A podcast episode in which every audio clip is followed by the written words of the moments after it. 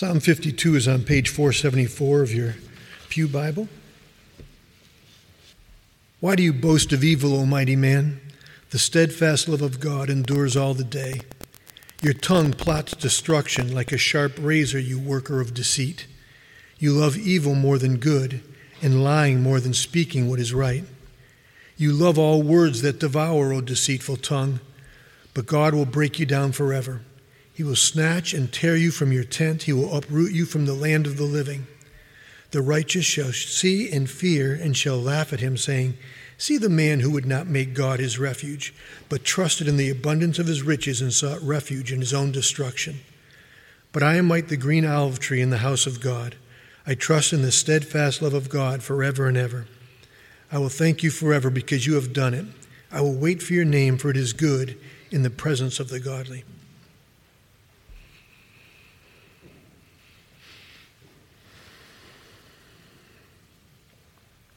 Lord, we thank you that you are a light in our salvation,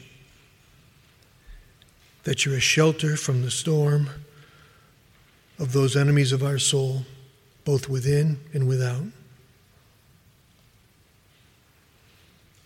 God, we thank you that you provide for us, you equip us. God, thank you that you haven't left us to ourselves and our sin that we can rely on and trust in you, the mighty God. Lord, thank you that you've given us a new song in our mouth, Lord, a song of praise to you, that we might praise and worship you all the days of our life, and that you may be glorified in and through your people. In Christ's name, amen. Well, each week uh, I have enjoyed the study of the Psalms. We've been through four, not four Psalms, but Psalm 4, 1627. Uh, this week is 52. This one's my favorite thus far. Uh, but I said that last week, so that means you should come again next week. I will preach uh, 70 next week and then 99. Uh, and then uh, we have the opportunity uh, through some, some family friends to be able to, to take a week uh, down on the coast, so my family will not be here the week of between the 111 and 112. Um, we will be in attendance, but I won't be preaching. Eddie Kramer will take Psalm 111 and 112 for us, so you can be looking forward to that time as well. Psalm 52 is before us. Uh, I trust and pray God will help us to see the glory of this psalm. it, it's, there, there's a depth here, uh, there's a reality here that, that I think is the reason why this is my favorite thus far, um, because, because this one is the first one we've studied this summer that has um, a, a, a specific stated Old Testament setting where we can go back and, and see all of what was going around and on in David's life when he wrote this psalm. And, and I find that very helpful. And I trust it will be for you as well. Uh, just by way of simple introduction here, you see in verse 50, uh, Psalm 52, uh, you probably have a little bit of the, the heading there, the steadfast love of God endures, and then you have a little statement uh, in in the original Hebrew, that would have probably been a part of verse 1. You'll see to the choir master, a maskil of David, when Doeg the Edomite came and told Saul, David has come to the house of Ahimelech. And we'll look at that particular portion of Old Testament scripture here in a moment, but let's quickly just brush ourselves up on what a maskil is. Uh, it's, there are 13 Psalms uh, in, in the book of Psalms that, have, uh, that are notated as a maskil. Uh, there's number 32, 45, 44, 45, 52, 53, 54, 55, 74, 78, 68, 69, and 142. Uh, but, but a maskil is, is simply this it's an instruction. Easton's Bible Dictionary puts it this way instructing a maskil denotes a song enforcing some level or lesson of wisdom or piety. So David is writing a song to, to teach people something. And we'll note here in a minute the setting by which he is teaching them.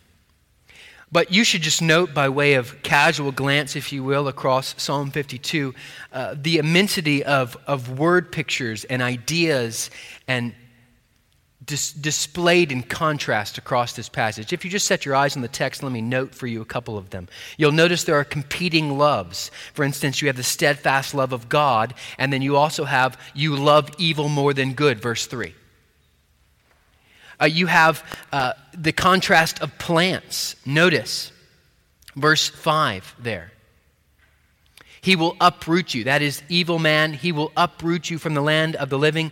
What is the righteous person get? Verse 8 I am like a green olive tree in the house of God. There's the a contrast of, of plants. There's the contrast very clearly of evil versus righteous, of boasting versus fear, of temporary versus forever. We could just keep going. But Psalm 52 is, is filled with contrasting images to help us understand the truth that David wants us or is instructing us to understand. You'll note the truth that guides David in verse 1 is reiterated and again in verse 8. You see, verse 1, the steadfast love of God endures all the day. Verse 8, I trust in the steadfast love of God. That is, if you will, the brackets, the bookends of this psalm. It's the truth that is guiding David forward. The KJV puts it as the goodness of God and the mercy of God. The NASB puts it as the loving kindness of God. And it's the application of that truth, of the enduring, never failing love of God, goodness of God, mercy of God, however you'd like to articulate that particular attribute of God. The application of that truth you'll find in verses 5 and 6. And you have the application for the wicked, and you have the application for the righteous. And then the response to such application we'll see in verses 8 and 9. It's pretty simple to see how this passage uh, is structured. Verse 1, we ask a question why? Notice verse 5, there's a shift, but God. And in verse 8, but I, or but, but I am. And that's how we'll take it this morning. Uh, th- th- these are helpful things maybe to you to study them, but, but what is in it for us, if you will? What's the setting of this passage? How is this passage going to help us today? I trust a maskil may be helpful for you to understand what that means, but you're going to be thinking on Tuesday, uh, maskil doesn't help me with this particular situation. So, what is Psalm 52? How would God plant it upon our hearts this morning, and how might it help us in this day? Well, I think we must see the setting. So, if you will, please turn with me in your Bible to 1 Samuel chapter 21. 1 Samuel chapter 21. We'll be in 1 Samuel for nine, uh, 21 for nine verses, and then we'll move over to 22 as well. Let me just paint the picture for you. Uh, David has defeated Goliath.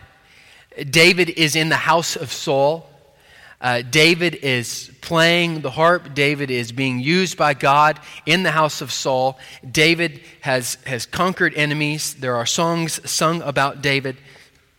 There, there are friendships of David that, that are incredibly deep. This brotherhood he has with, with Saul's son, Jonathan. And the setting of, of 21 is this uh, setting of David and Jonathan having to break apart David's life is in danger, and so he is fleeing from Saul. He's fleeing all by himself. Uh, he's running into the wilderness. He's fleeing for his life. Verse 1 of 1 Samuel 21. Follow along as I read. Then David came to Nob, to Ahimelech the priest. And Ahimelech came to meet David, trembling, and said to him, Why are you alone, and no one with you? David said to Ahimelech the priest, The king has charged me with a matter and said to me, Let no one know anything of the matter about which I send you and with which I have charged you. I had made an appointment with the young men for such and such a place. Now then, what do you have on hand? Give me five loaves of bread or whatever is here. And the priest answered David, I have no common bread on hand, but there is holy bread if the young men have kept themselves from women. And David answered the priest, Truly, women have been kept from us, as always, when I go on an expedition. The vessels of the young men are holy even when it is an ordinary journey. How much more today will their vessels be holy? So the priest gave him the holy bread. For there was no bread there but the bread of the presence, which is removed before the Lord, from before the Lord, to be replaced by hot bread on the day it is taken away. Now a certain man of the servants of Saul was there that day, detained before the Lord. His name was Doeg the Edomite, the chief of Saul's herdsmen. Then David said to Ahimelech, Then have you not here a spear or a sword at hand? For I brought neither my sword nor my weapons with me, because the king's business required haste. And the priest said, The sword of Goliath the Philistine, whom you struck down in the valley of Elah, behold, it is here, wrapped in a cloth, behind the ephod. If you will take that, take it. For there is none but that here. And David said, There is none like that, give it to me. Well, time does not permit for us to go into whether or not David was lying or deceiving or how to think about what is happening here. But certainly we can recognize that the priest of God, Ahimelech, has not gotten the full picture. He has not gotten clarity as to what is actually going on in David's life. David is provided by him for. David is provided for by him. He is given uh, sustenance. He is given provision of protection in the form of Goliath's sword. And let's see what happens. Chapter 22, it should be a page or two to your right. You'll look with me, if you will, at verse 6. Now Saul heard that David was discovered and the men who were with him. Saul was sitting at Gibeah under the tamarisk tree on the height with his spear in his hand, and all his servants were standing about him. And Saul said to his servants who stood about him. Now I want you to notice as I'm reading verse 7 here, the way that Saul takes language and twists it to manipulate and coerce. Hear now, people of Benjamin. Will the son of Jesse give every one of you fields and vineyards? Will he make you all commanders of thousands and commanders of hundreds? That all of you have conspired against me? No one discloses to me when my son makes a covenant with the son of Jesse. None of you is sorry for me or discloses to me that my son has stirred up my servant against me to lie in wait as at this day. Then answered Doeg the Edomite, who stood by the servants of Saul. I saw the son of Jesse coming to Nob, to Ahimelech the son of Ahitub. And he inquired of the Lord for him, and gave him provisions, and gave him the sword of Goliath the Philistine. Then the king sent to summon Ahimelech the priest, the son of Ahitub, and all his father's house, the priests who were at Nob. And all of them came to the king. And Saul said, Hear now, my son of Ahitub. And he answered, Here I am, my lord. And Saul said to him, Why have you conspired against me, you and the son of Jesse, and that you have given him bread and a sword, and have inquired of God for him, so that he has risen against me to lie in wait as at this day? Then Ahimelech answered the king. And who among all your servants is so faithful as David, who is the king's son in law and captain over your bodyguard and honored in your house? Is today the first time that I've inquired of God for him? No. Let not the king impute anything to his servant or to all the house of my father. For your servant has known nothing of all this, much or little. And the king said, You shall surely die, Ahimelech, you and all your father's house. And the king said to the guard who stood about him, Turn and kill the priests of the Lord, because their hand also is with David. And they knew that he fled and did not disclose it to me. But the servants of the king would not put out their hand to strike the priests of the Lord. Then the king said to Doeg, You turn and strike the priests. And Doeg the Edomite turned and struck down the priest, and he killed on that day 85 persons who wore the linen ephod and Nob, the city of the priest, he put to the sword both man and woman, child and infant, ox, donkey, sheep, he put to the sword. But one of the sons of Ahimelech, the sons of Ahitub, named Abiathar, escaped and fled after David. And Abiathar told David that Saul had killed the priests of the Lord. And David said to Abiathar, I knew on that day, when Doeg the Edomite was there, that he would surely tell Saul, I have occasioned the death of all the persons of your father's house. Stay with me, do not be afraid. For he who seeks my life seeks your life. With me you shall be in safekeeping. This is a bloody chapter. It's hard to, to paint the picture accurately without it being more than we should probably even consider. the bloodthirstiness of this man Doeg, uh, the, the evilness of Saul, uh, his, his willingness to kill the priesthood.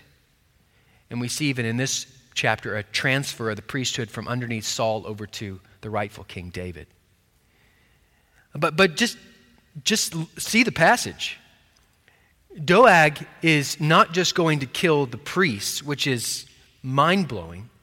He then goes and wipes out the entire city. His sword seems to just be, have an unquenchable thirst for blood. And, and then you have one that escapes.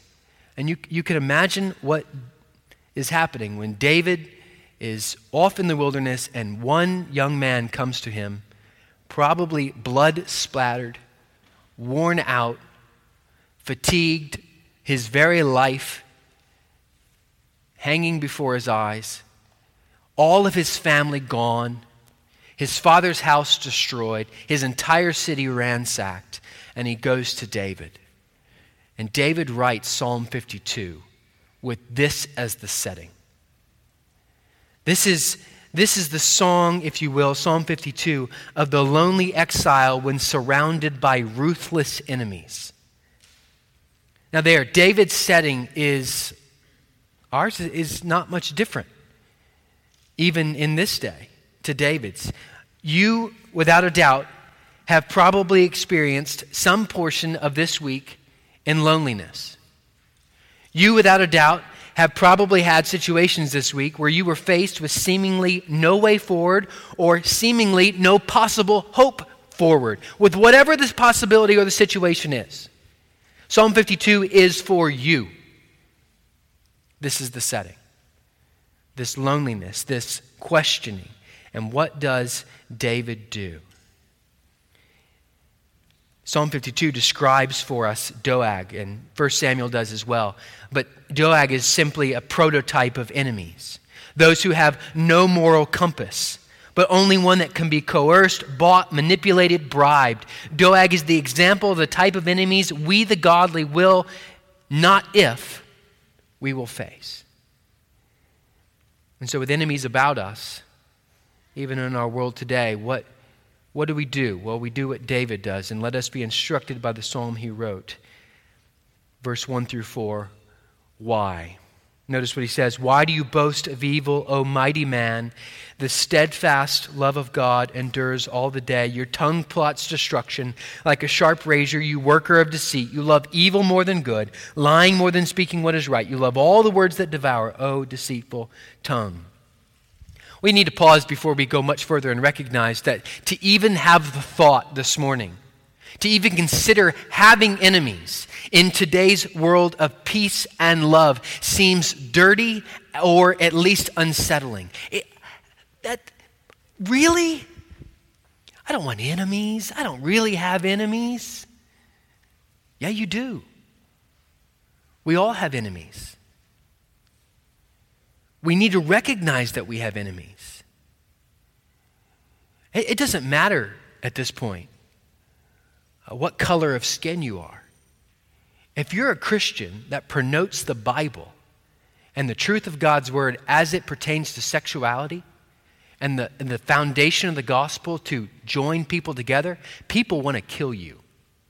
There are people that would love nothing better to see your blood flow. You don't believe me? Go read the news.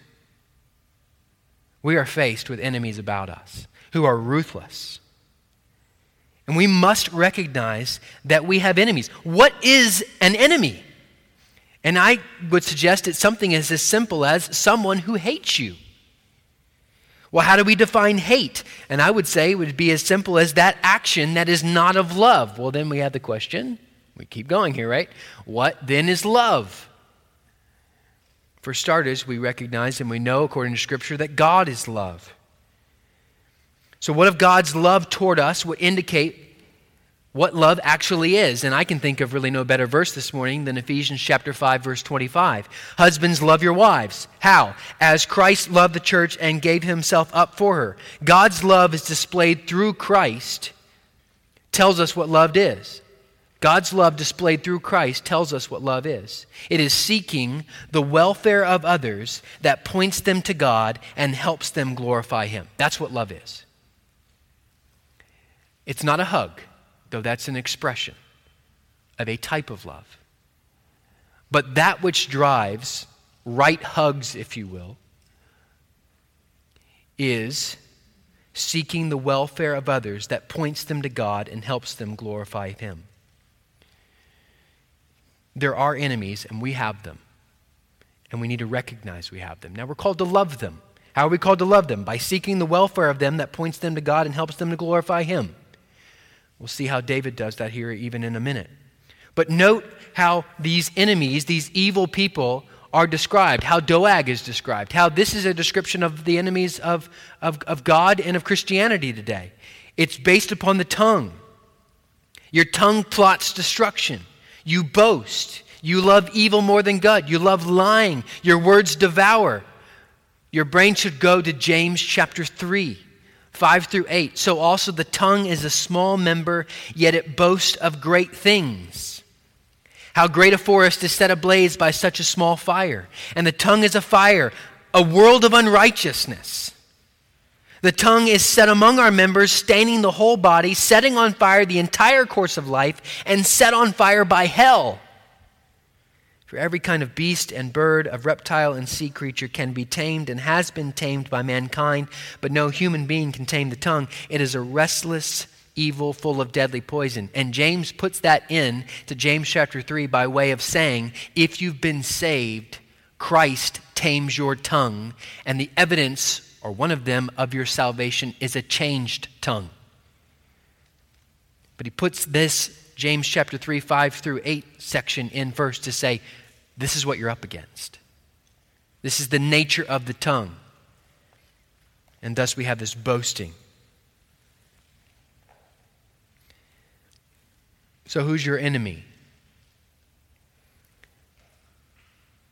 I'm going to say it. Black Lives Matter is our enemy. The Marxists in CHOP are our enemies. They hate God. The liberal professor at any university mocking God, that's our enemy. They hate you. You don't have to hate, you're not supposed to hate them. They hate you, though. Do you know that? They hate you. They want you destroyed.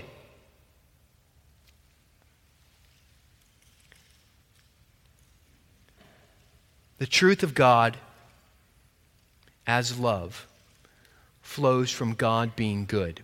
One of the things David is going to do here is in the setting of this evil and enemies, he makes this statement at the end of verse 1 Simply putting it this way God's love is steadfast and enduring beyond even the most unspeakable of evils.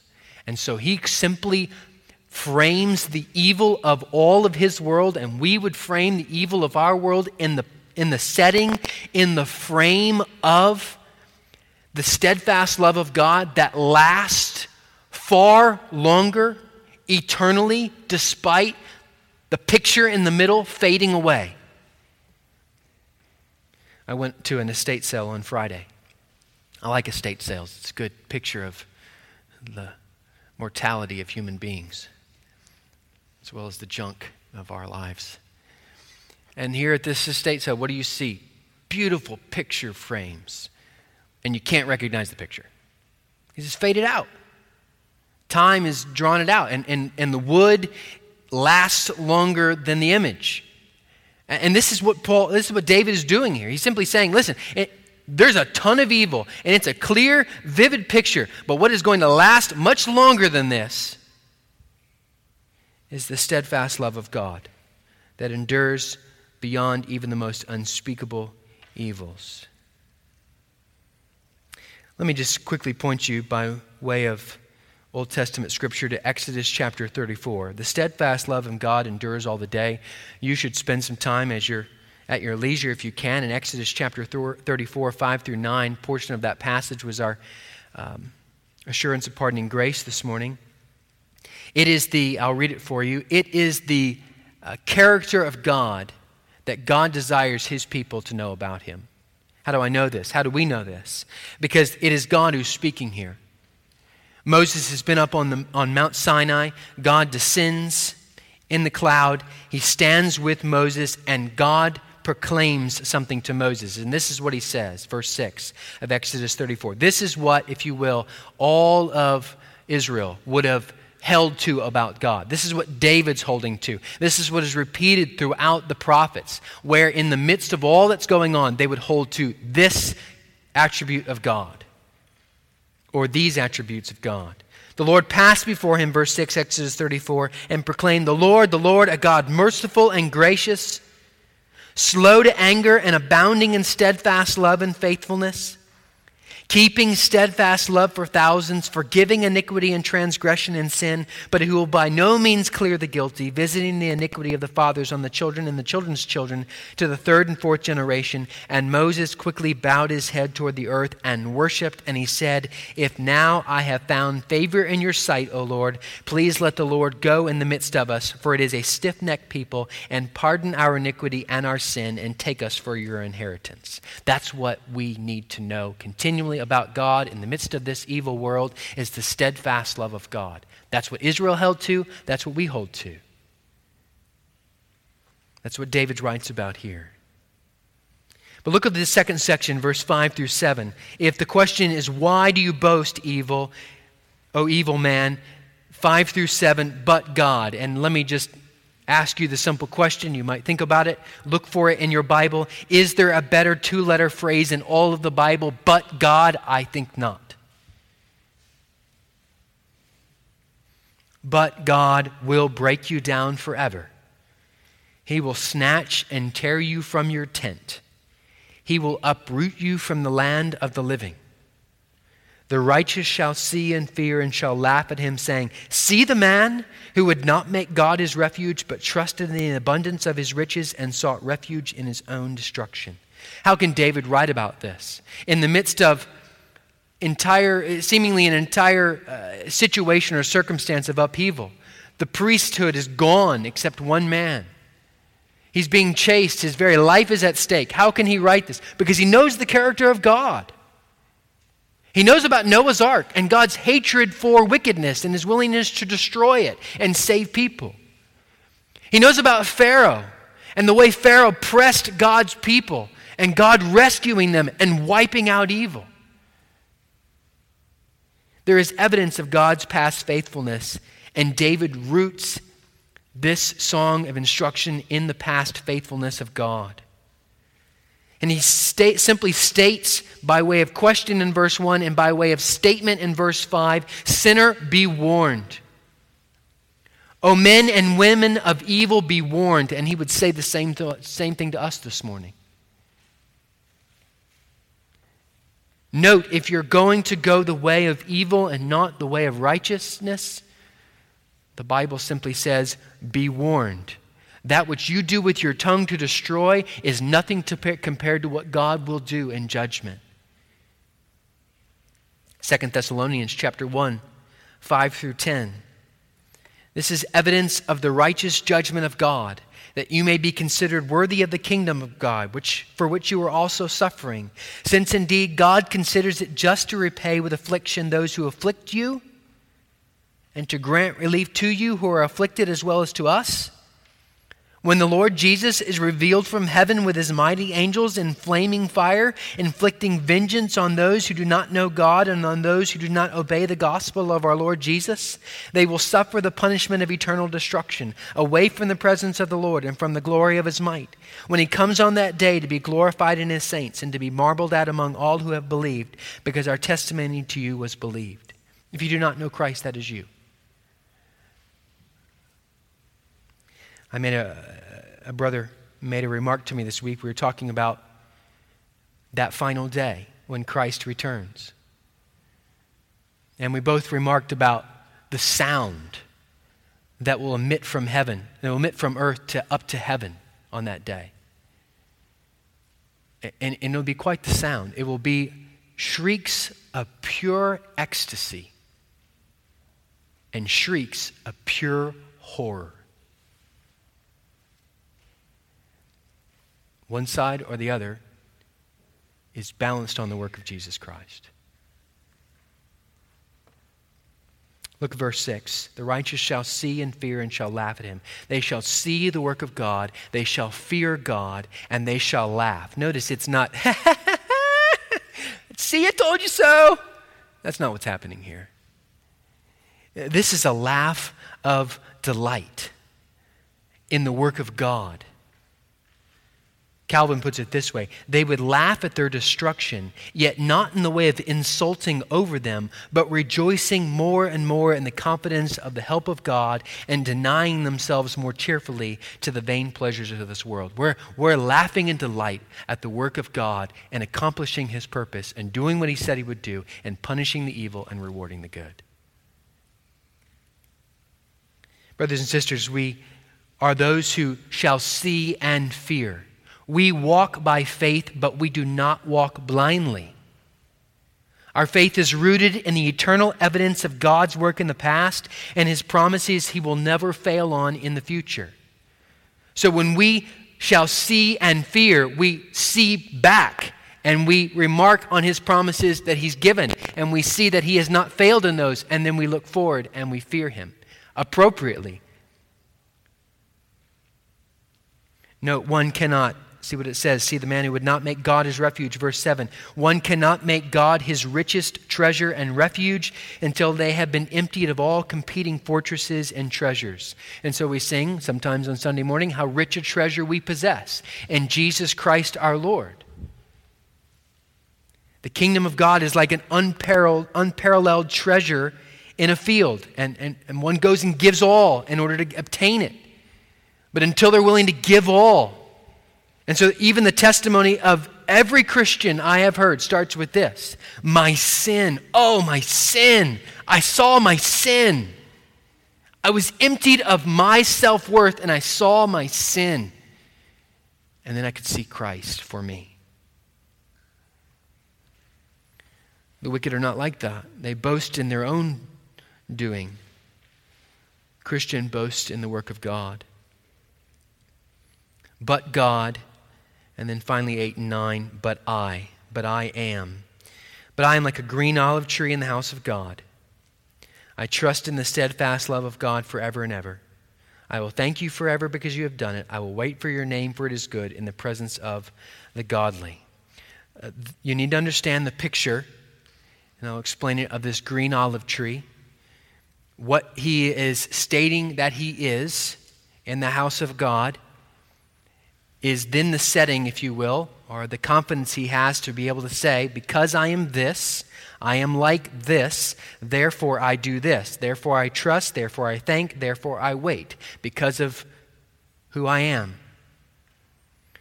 So I want to take us to three different passages in, in Scripture this morning uh, by way of, of shifting, if you will, our thought about Psalm 52 in its context of his, historical significance.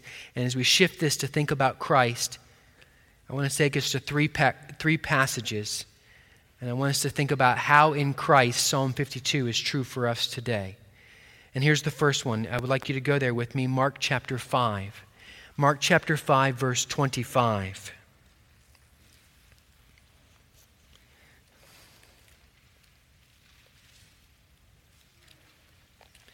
Mark chapter 5, verse 25. How, here's, here's, here's what we're asking. How is Psalm 52 in Christ true for us today? So, because of what Christ has done for us, because of who Christ is, how can we say, how, what do we need to see in Christ that helps us to say in verse 8 and 9 of Psalm 52? I am like this, therefore I trust, therefore I wait, therefore, etc. Mark chapter 5, verse 25 through 34. This is a story. The first thing I want us to understand is this steadfast love of God is seen by way of a story in Mark chapter 5.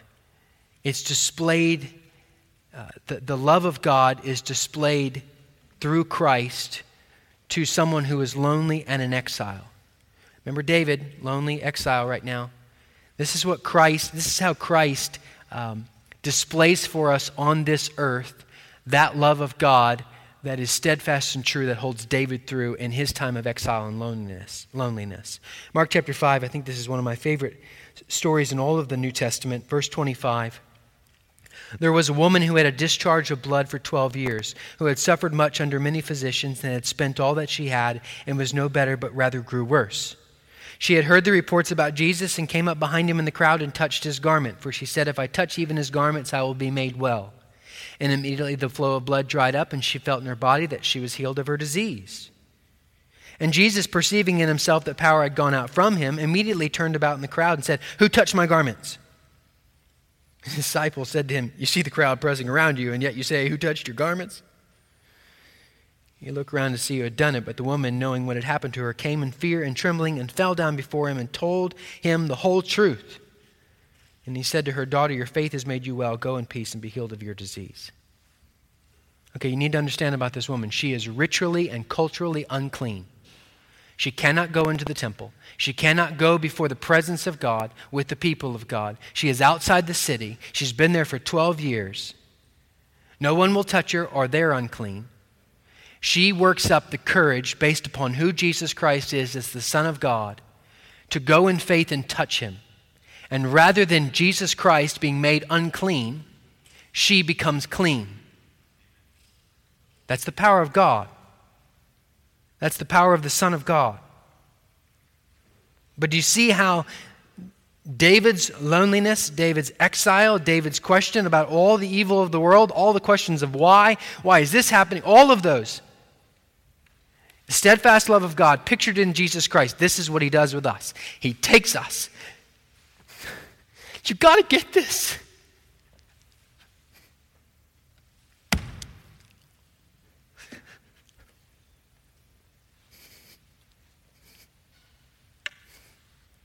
He takes us, He draws us to Himself, and Christ recreates us. Why does He recreate us? Because you were born in Adam's sin, and therefore, because of Adam's sin, you can be ritually unclean. You can be physically unclean. You can murder people because it, you were born in that. And you can't, you can't get away from that. The world would love you to think, oh, if I can get you in another culture and if I can get you in another education program, somehow you'll be good like you really are. It's not your fault. Well, you're right. In some sense, it's Adam's fault, but we're born in that. We need someone to do what Adam could not do, which is be perfect and save us. And this is what Christ does. And he draws us to himself, and his power makes us clean. This is the steadfast love of God worked out in physical picture in Mark chapter 5 that is worked out spiritually every day on this planet. Christ loving people who are failures. David, I mean, I don't know how you want to read 1 Samuel, but David's not really doing that well. He's lying to a priest. Christ draws us to himself. He engrafts us into himself. This is the picture of the olive tree here. This is what you need to understand about the image of, these, of this plant. Uh, the olive tree is number one, you can graft into it at any time of its, of its lifespan. Wait for it, it's transplantable as well. And it's not transplantable only in a certain time period. You can plant an olive tree at any point in its life. So I asked my children this morning, how old can olive trees grow? I guess I didn't ask it in the right way because they didn't come out with 100. The first one out of the gate was 500 years old. Shooting for the moon, kids. We had as much as 3,000 offered by someone else. Well, I went back to my study. That's wrong. It's, there have been trees found to be four and 5,000 years old. I, have stood where they believed to be the Garden of Gethsemane, and we're dealing with trees that are 800 to 1,000 years old. They're gnarled, they're weather beaten, they're twisted, they're scarred, they're beautiful, but they're still bearing fruit four to 5,000 years later. This is the steadfast love of God. He draws us to Himself, He protects us, He's the gardener, He watches over us, He grafts us in, He cuts branches off, He does all that He needs to because He loves us and He allows us to bear fruit forever for His glory. So David says, I am like. What does that mean? I am here forever. God's love keeps me, He will hold me fast. In spite of all this wickedness around me, He will win the day. He will protect me. He will nourish me. He will tend me.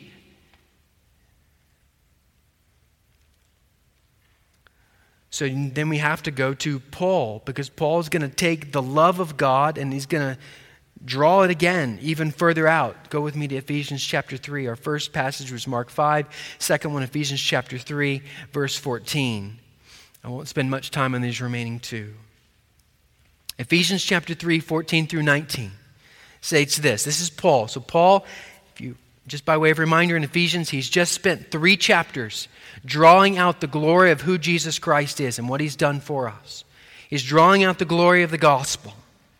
And he ends that s- section of the book with a prayer. And this is his prayer For this reason, I bow my knees before the Father, from whom every family in heaven and on earth is named, that according to the riches of his glory, he may grant you to be strengthened with power through his Spirit in your inner being, so that Christ may dwell in your hearts through faith. Notice that you, being rooted and grounded in love, may have strength to comprehend with all the saints what is the breadth and length and height and depth, and to know the love of Christ that surpasses knowledge, that you may be filled with all the fullness of God. What is Paul, by way of the Holy Spirit, desperately want the saints to get? It's the same thing that David wrote about an understanding of the glory and the greatness of God's love toward us in Jesus Christ. That's what carries the day. Is understanding that God loves you. And then finally, 1 John chapter 4, verse 15 through 18. Whoever confesses that Jesus is the Son of God, God abides in him and he in God. So we have come to know and to believe the love that God has for us. God is love, and whoever abides in love abides in God, and God abides in him. By this is love perfected with us, so that we may have confidence for the day of judgment. Because as he is, so also are we in this world. There is no fear in love, but perfect love casts out fear. For fear has to do with punishment, and whoever fears has not been perfected in love. So, because of the work of God, we now have the ability to not fear all that is around us, to not fear the punishment of God, but to recognize that because of the love of God, He punished Christ in our place. May I ask you this morning if you do not know Jesus Christ, do you know that God loves sinners? Not in the I love fireworks and so I enjoy fireworks one time a year type of love. No, He loves sinners to the point that He was willing to send his son Jesus Christ to die on the cross for such people as us. And can I remind you this morning that if we worked out more time to think about 1 John, if you say that you know God and love him and yet you you live in an evil way and you will not repent of your sin, you cannot say you're a Christian. Does your life match up with the test of Scripture as to whether or not you're a Christian? You can't say you're a Christian and then use your tongue in the same way that Psalm 52's evil man uses his tongue. That doesn't work. I don't mean that you don't have a, a foul word that comes out of your mouth. No, we're sinners. We're going to do that. I mean, you can't say that you're a Christian and this be the type of language that always comes out of your mouth. You can't say that you're a Christian and hate the things of God's Word.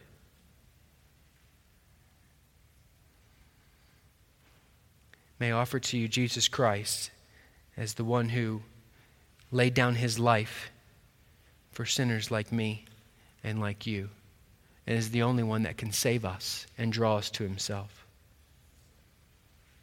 God's love is steadfast and enduring beyond even the most unspeakable evils. So, Christian, we should hate sin. We should hate any and all kinds of sin. And, Christian, we should thank God. God has done the work of planting us in his steadfast eternal love as displayed in Christ. And therefore, we thank him forever because he has done it. And, Christian, we should wait for him patiently. He is good. He will display that goodness in the face of all his and our enemies, and we will one day rejoice. And so let us trust him. And when we seemingly are surrounded by unspeakable evils and wonder what if and why, we must go back to the gospel and plant ourselves under the flag of the love of God and his willingness to protect us as his people. Let's pray.